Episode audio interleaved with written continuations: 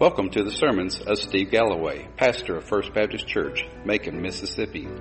Let us join together and study God's Word and apply it to our hearts so that we may learn His truths and live faithful, obedient lives. May God bless our time together. Let me go ahead and invite you to turn in your Bibles to James chapter 5, verses 19 through 20. James chapter 5, verses 19 through 20. My brethren, if any among you strays from the truth, and one turns him back, let him know that he has he who turns a sinner from the error of his way will save his soul from death and will cover a multitude of sins. Let's bow together.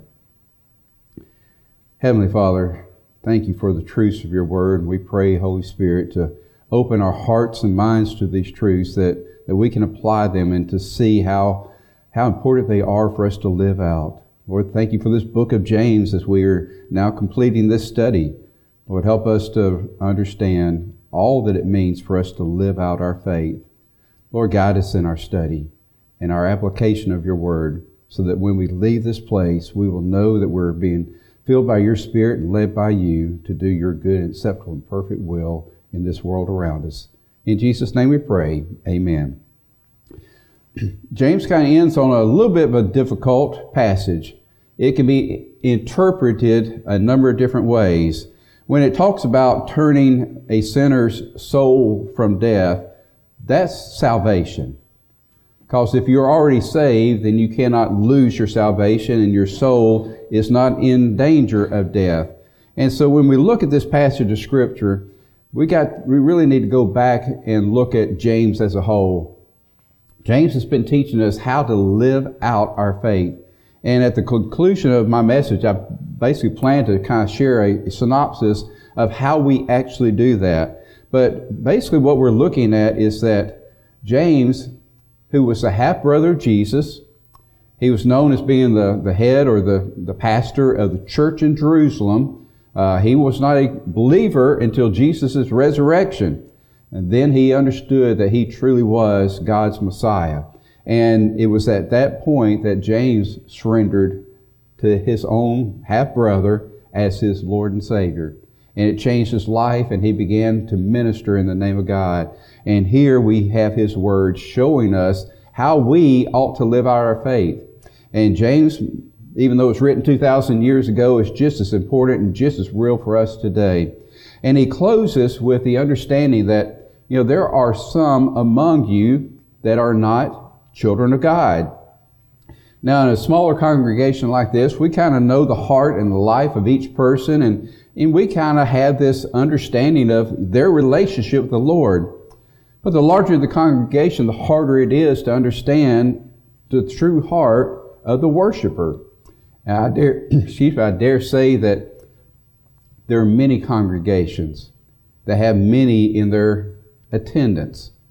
They're not true Christians. They're there for whatever reason.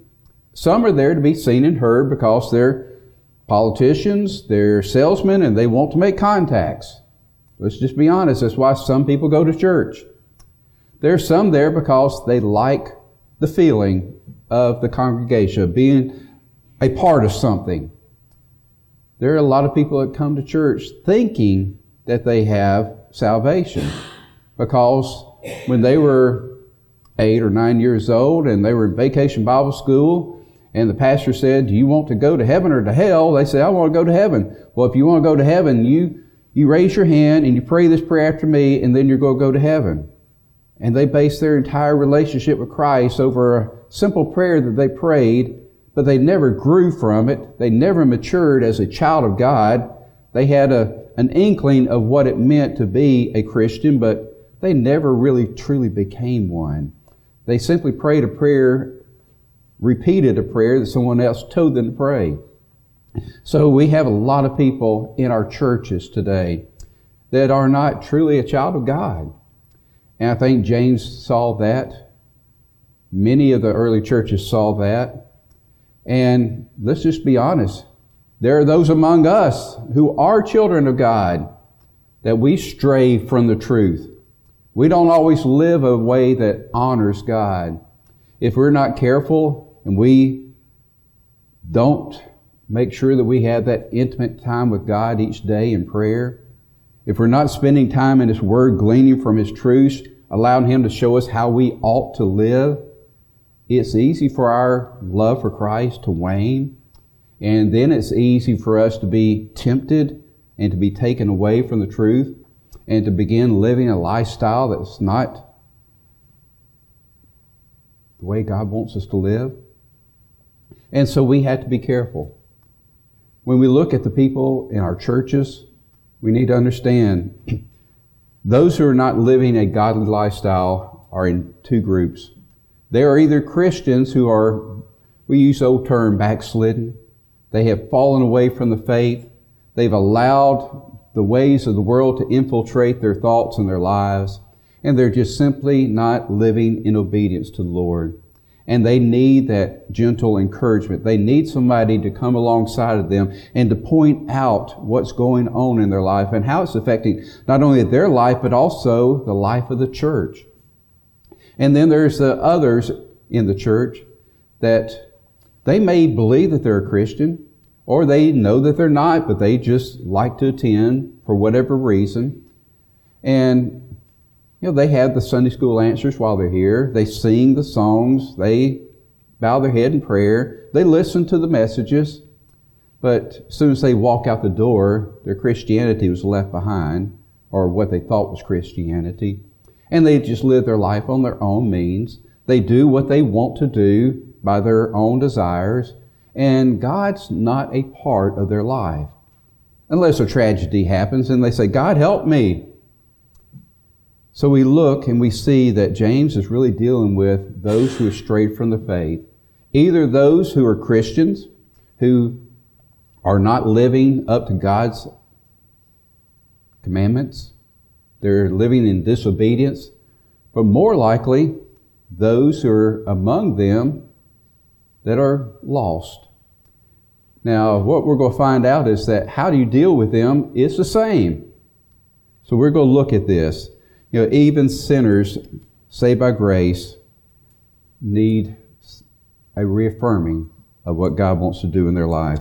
So we look at this phrase, stray from the faith, and you see the two sides of the same coin. Those in the church that are Christians, that are, for whatever reason, fallen away from their Christianity. They're not living according to God's will for their lives.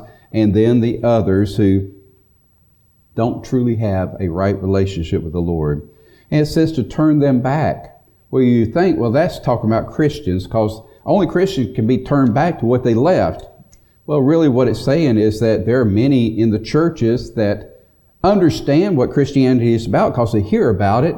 They've been presented with the gospel and they are probably moving towards faith, but then they had the setback something happens in their life and they say, well, God didn't take care of this the way I expected him to. And so they start falling away from that faith and they need to be drawn back so that they can continue to move towards faith, towards salvation. And so we look and we see that there are many who stray from the faith. Can we be honest? We've all done it. Each and every one of us has strayed from the faith sometime in our lives. You may be going through a time right now where you are struggling with your faith. You're struggling with your individual, intimate relationship with Almighty God. And you're, you know what's right, but to do what is right is not always easy. And so we need to understand that we need to be drawn back. And we look at this passage of scripture and he begins by using the term, my brethren. So he's talking, he's addressing the true Christians within the congregation. He's saying, My brethren, brothers, sisters in Christ, the same brothers and sisters in Christ that are universal the world over. See, brothers and sisters in Christ are not just the people who are sitting in the pews beside you. They're the Christians throughout the world. And so this message is for all Christians. And so he's saying, any who stray from the truth, James is drawing his the attention to the people, the Christians that, you know, you need to be looking around you, examining how other people are living out their faith. Are they living out their faith? Are they living in such a way that truly brings honor and glory to God? Or are they living in opposition to God? Now, the question is, who is worthy to do this? Well, hopefully we all are. But it means that we need to have this intimate time with God in our own lives so that we can grow closer to the Lord, so that His Holy Spirit is guiding us in what we say and what we do, what we think, what we desire. But we look and we see that James is telling us we as brothers and sisters in Christ, those who are mature Christians, we need to be looking and seeing the opportunities to encourage others in our congregations and in our communities. And so here's what he's basically saying. We need to go to those who are struggling with their faith, whether they're Christian, who are, for whatever reason, their faith is weak and they're struggling to follow the, the, the path of righteousness, or if they claim to be a Christian but they're not living for Christ, or if they're obviously not a Christian but are a part of your community where you have an opportunity to help them to get to salvation. Well, the way that we deal with each of those is basically the same. We somewhat treat them as if they're not a Christian. And we do that in a humble way. Let me just share with you what Matthew, uh, what Matthew 18 verses 15 through 17 says. If your brother sins, go and show him his fault in private. If he listens to you, you have won your brother. But if he does not listen to you, take one or two more with you, so that by the mouth of two or three witnesses every fact may be confirmed. If he refuses to listen to them, tell it to the church. And if he refuses to listen even to the church, then let him be to you as a Gentile or a tax collector. So we look at what we hear in Matthew is that those who are living against God, whether a Christian, a non Christian, somebody that you know, especially those who are a part of a congregation, but yet they're not a true Christian. What we need to do is say, we've got to deal with this. I've got to deal with this. God has put it on my heart to go to a person and to help them deal with the sin that is in their life. Now, we're not talking about a one-time sin where somebody commits a sin and they, they feel the conviction, they confess it, and they are restored in the Lord. That's taken care of. It's really seeing a person who is living a lifestyle of disobedience to God. Because you're seeing that they're either a Christian who's fallen away from the faith, they're a non Christian who maybe thinks that they're heading towards Christ, but they're lost. Either way, we need to go to them. Notice what this passage of Scripture tells us to do. Go to them first in private. One on one. Well, how do we do that? Do we go in with a Bible in our hand and hit them over the head and saying, God says you're a sinner and you're going to hell? You think that's going to win anybody? Doubt it. I believe there's a much better way. Throughout the Word of God, He tells us be humble. Have loving hearts heart's of compassion, tenderness. I believe that I've had much more success, first of all, going to that person, admitting my own faults, admitting that I'm a sinner, that I struggle with sin in my own life. And I share that when I do sin, and I do sin, that I feel the conviction of God's Spirit in my life. When that conviction comes, I know that I have done something wrong in God's eyes. And because of that conviction, I want to confess it and to repent of it, to turn away from that so that it will no longer be a part of my life.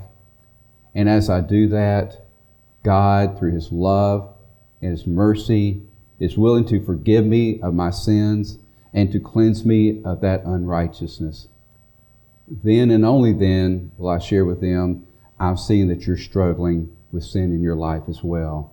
And I'd like to be here for you, to pray with you, to encourage you, to guide you in the right path. Do you believe that God might just honor that? I think He will. Do you think that might open up the doors for the person who is caught in sin, that is a habitual lifestyle that they may say, you know, he's not holier than thou. He's not saying that he's perfect. No. He's just like me. He's admitting he has the same temptations, the same struggles that I do. I think I might can learn something from him or her. So we need to approach them in private, one on one, not airing dirty laundry out for all to hear, not talking to everybody else about what this person's doing, but feeling conviction in our own hearts to go to this person and in a heart of humility, love, and compassion to share with them the same struggles that you know that you've already shared, uh, struggled with in your own life. And prayerfully, the Holy Spirit will reach into their heart and help them to, to melt and to understand that, yes, this is a problem. I need help. And as their heart opens up, then you will have the opportunity to share with them how you can have this strength to overcome the temptations in life. And you begin to share the gospel. You begin to share how God, in His mercy, came and sent His Son Jesus to die for our sins. And it only through Jesus and His power of salvation that we can overcome the penalty of our sin, which is death. It is only through Jesus who raised from the dead that He has given us this gift of eternal life. And so by doing that, it opens up the door for somebody to accept this gospel of Jesus Christ. Now, the same is happens if this person truly is a Christian but is falling by the wayside. They are, for whatever reason, they have gotten out of God's will. You go to them admitting your own sinfulness, your own struggles, and you help them to understand that they're going through that similar struggle with their own sin. Same process, the same humility, the same love and compassion is needed one on one to help this person to come to grips with where they are in their walk with Christ. And so, if the one on one does not work, at least you've opened up the door and you've left it in a humble way, in a, in a way of love and compassion. And then you pray and ask God, are there others that sense this same need?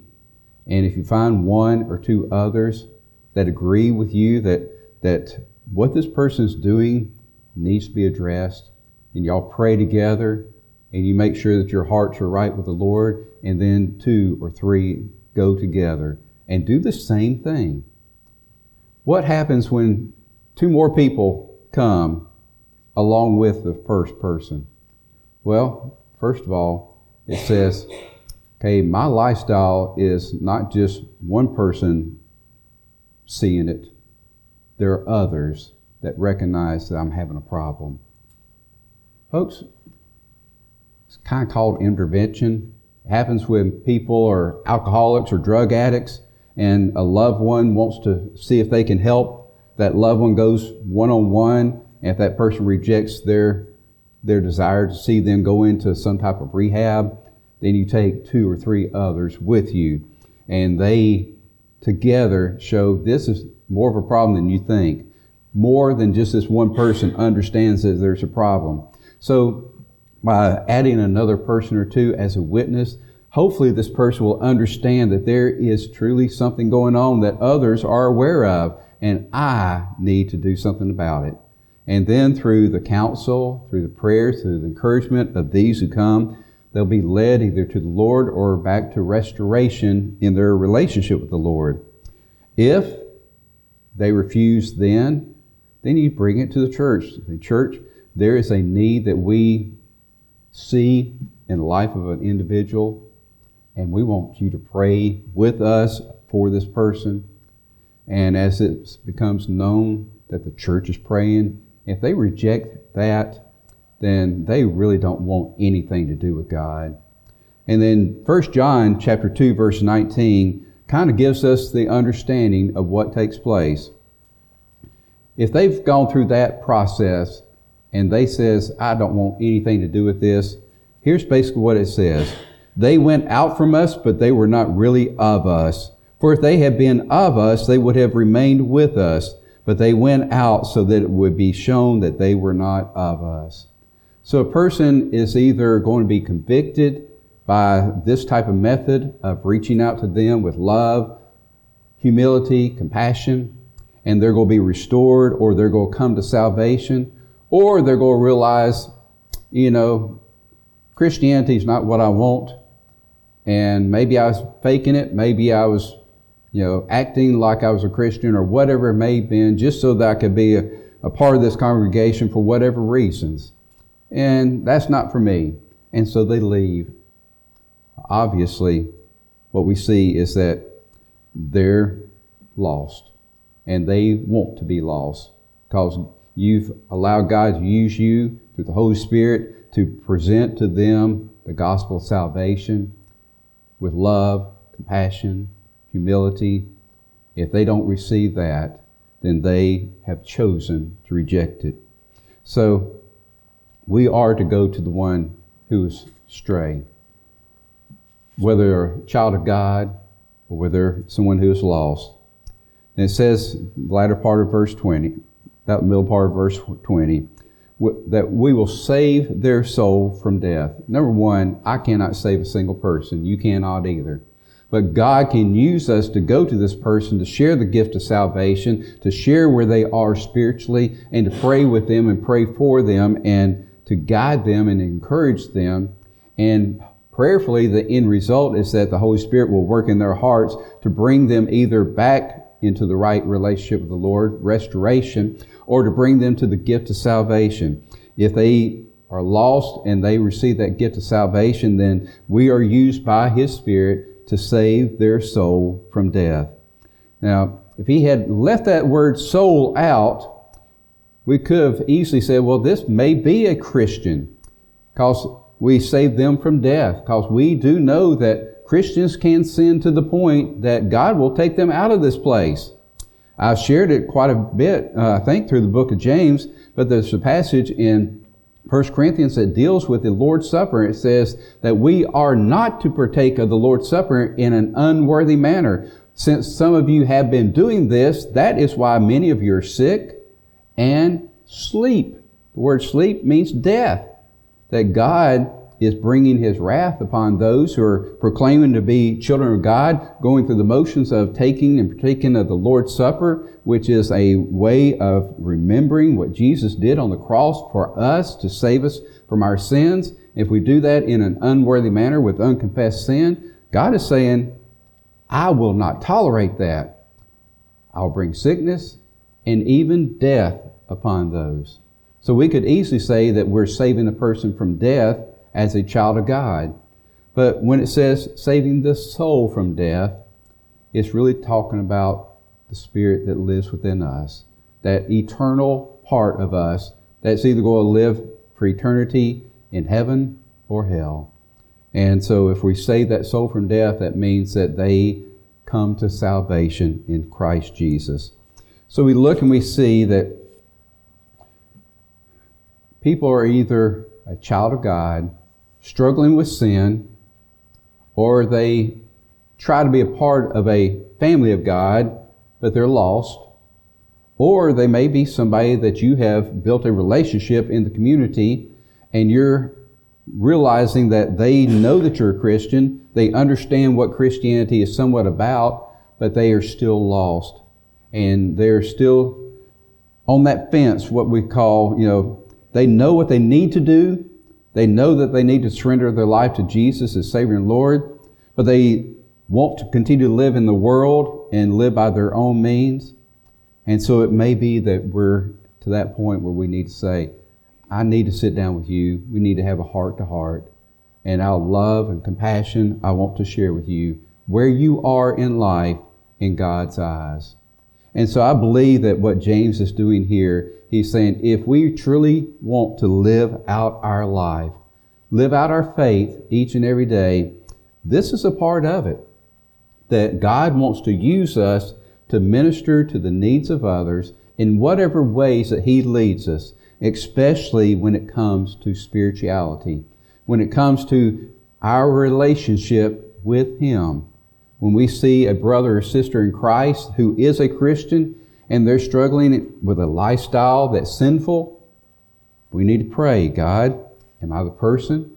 Do I have the right heart, compassion, and love and humility to go to this person? Will you, through your Spirit, be the one who speaks to me and speaks through me to them? If so, Lord, then use me in this way. Lord, do I need to go with someone else to help this, this process take place? But Lord, it's not me. It's not us going. It is you using us as your instruments to share this gospel message, to share this way of salvation or restoration. And when we do that, God can use us to bring salvation or restoration. And it says, and will cover a multitude of sin. What does that mean? Well, instead of this person continuing in their negative, disobedient lifestyle against God, you're erasing what would happen by helping them to come to salvation or restoration to the Lord so that ungodly lifestyle will no longer exist. It will no longer continue. The sins will no longer continue to happen. They will be restored or saved and they will have a right relationship with the Lord. So a multitude of sins will be wiped away. Isn't that what the church is all about? To be a change agent in the world around us. That's what we need to be about. Now, who do we need to go to? Well, you may have a family member that's struggling and you need to go to them. You might have a good friend that's struggling and you need to go to them. There may be somebody in the community that you become friends with and you know that they're kind of on that fence where they, they know what they need to do to receive salvation, but they still being drawn back into the world, and you know that they need that extra little help to make that choice, to, to surrender to the Lordship of Christ. And so, this act of reconciliation can truly cover multitude of sins, for their sins will be forgiven, their unrighteousness will be cleansed away. That's what the life of Christianity is all about. Well, we've dealt with this wonderful book of James. So let me do just kind of a quick overview of what we should have learned from this powerful book. First, we learn patience as we face the testing and the trials of life, learning that we need to turn to God for wisdom and guidance. Count it all joy, my brethren, when you face these diverse trials and if any man lacks wisdom, let him ask of God, who will give it to them freely without reproach. That's the first part. Learning that we will face trials in life, and that when we do, we need to turn to God for wisdom and guidance. Well, how about temptations? We learn to depend on the powerful presence of God living in us and through us to enable us to overcome the temptations that come our way we look and we see that 1 Corinthians chapter 10 verse 13 tells us that there is no temptation but such as common to God and that God is faithful and will with the temptation give us a way of escape. He is our strength. He is the one and the only one who can enable us to overcome all temptation. Then we learn to find true joy by obeying God instead of just being hearers only. You know, folks, right now you're being a hearer of the Word. What you do after you walk out these doors becomes whether you're just a hearer of the Word or an obeyer of the Word. Are you applying what you hear from this pulpit? Are you applying what you read and study and meditate on on a daily basis to your life? So be a, a doer instead of just a hearer only. Then we dealt with prejudices and biases. No place in the life of a Christian to be prejudiced or biased towards others in any regard. Then he talked about the tongue, that we need to learn how to tame and control our tongue. Basically, whatever comes out of our mouths really comes from our heart. So we need to first control the heart by surrendering it to the Lord, and then what comes out of our mouths should be well controlled by Him. We learned the importance of becoming a peacemaker instead of a troublemaker. We learned that we need to strive to be a friend of God instead of friends with the world. We learn that we must always allow God, the Lord, to be an active part in how we set our plans for the day. If you remember, we talked about how easy it is for us to get up and just kind of set in motion what we want to accomplish today instead of saying, Lord, is there something that you want me to do? How do you want me to fulfill your will through this day? And then we need to also learn that what we have is not really ours. We're just simply stewards of what God has given us. So we do not need to be selfish, but compassionate with our possessions, helping those in need along the way. We need to trust God to always provide for our needs as we try to provide for the needs of others around us. So let me kind of close by asking a few questions. And I'm asking to myself as much as I am you. Am I dependent on the power of prayer in my life, whether I find myself in trouble or not? In other words, in any situation, is prayer important to me? Do I crave that intimate time of prayer with God? Well, if so, do others see me as a person of prayer? Does somebody come up to you and say, I know you're a person of prayer. Will you pray for me in this situation? That's a good way to know if, if people know that you're a person of prayer. What is my attitude towards those who are obviously wandering from the faith? That's what we just dealt with today. Do I criticize or gossip? Or do I seek to restore in the spirit of love, humility, patience, and compassion? See, that's the difference between being a holier than thou or a servant of God. Remember how many how many times did Jesus say, if you want to be great, be the least? He says, don't go and sit at the head of the table. You may be told to move. Go and sit at the foot of the table. Be the servant of all if you want to be my disciples. As we close today, let us surrender anew to allowing God to work in us and through us so that we may truly live out the faith He's given us. Let's close in prayer. Dear Lord, open our hearts to your truths today. Thank you for providing us with these truths through your servant James. Lord, that he has given us challenges of how we ought to live out our faith in so many areas. Lord, whether it's the trials that we face, the, the heartaches, uh, whatever may come our way, that we need to always turn to you for wisdom and guidance, that you are our strength to overcome the temptations that we'll face each and every day. Whether it's from ourselves, that lust of the flesh, the lust of the eyes, and the boastful pride of life, or if it's the temptation from Satan and his demonic forces, or whatever it is, you are our strength to overcome. And Lord, no matter who we see, Lord, no one is greater than anyone else. So let us take away any prejudices or biases and just show love one towards another, regardless of who the other person is. Lord, may we also live with compassion for the needs of others. Or when they have needs and you have given us the ability to meet those needs, then Lord, show us the way. Just use us as your instruments of ministry. And Lord, when we see others struggling with their faith, First of all, Lord, help us to make sure that our faith is strong, that we are in a right relationship with you.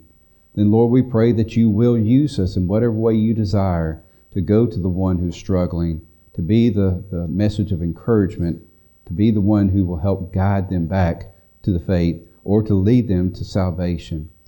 Lord, may we be your instruments. May we be your hands and feet and your voice in this world around us so that as we live out our faith, it will impact those around us and bring salvation and, Lord, restoration. In Jesus' name we pray. Amen.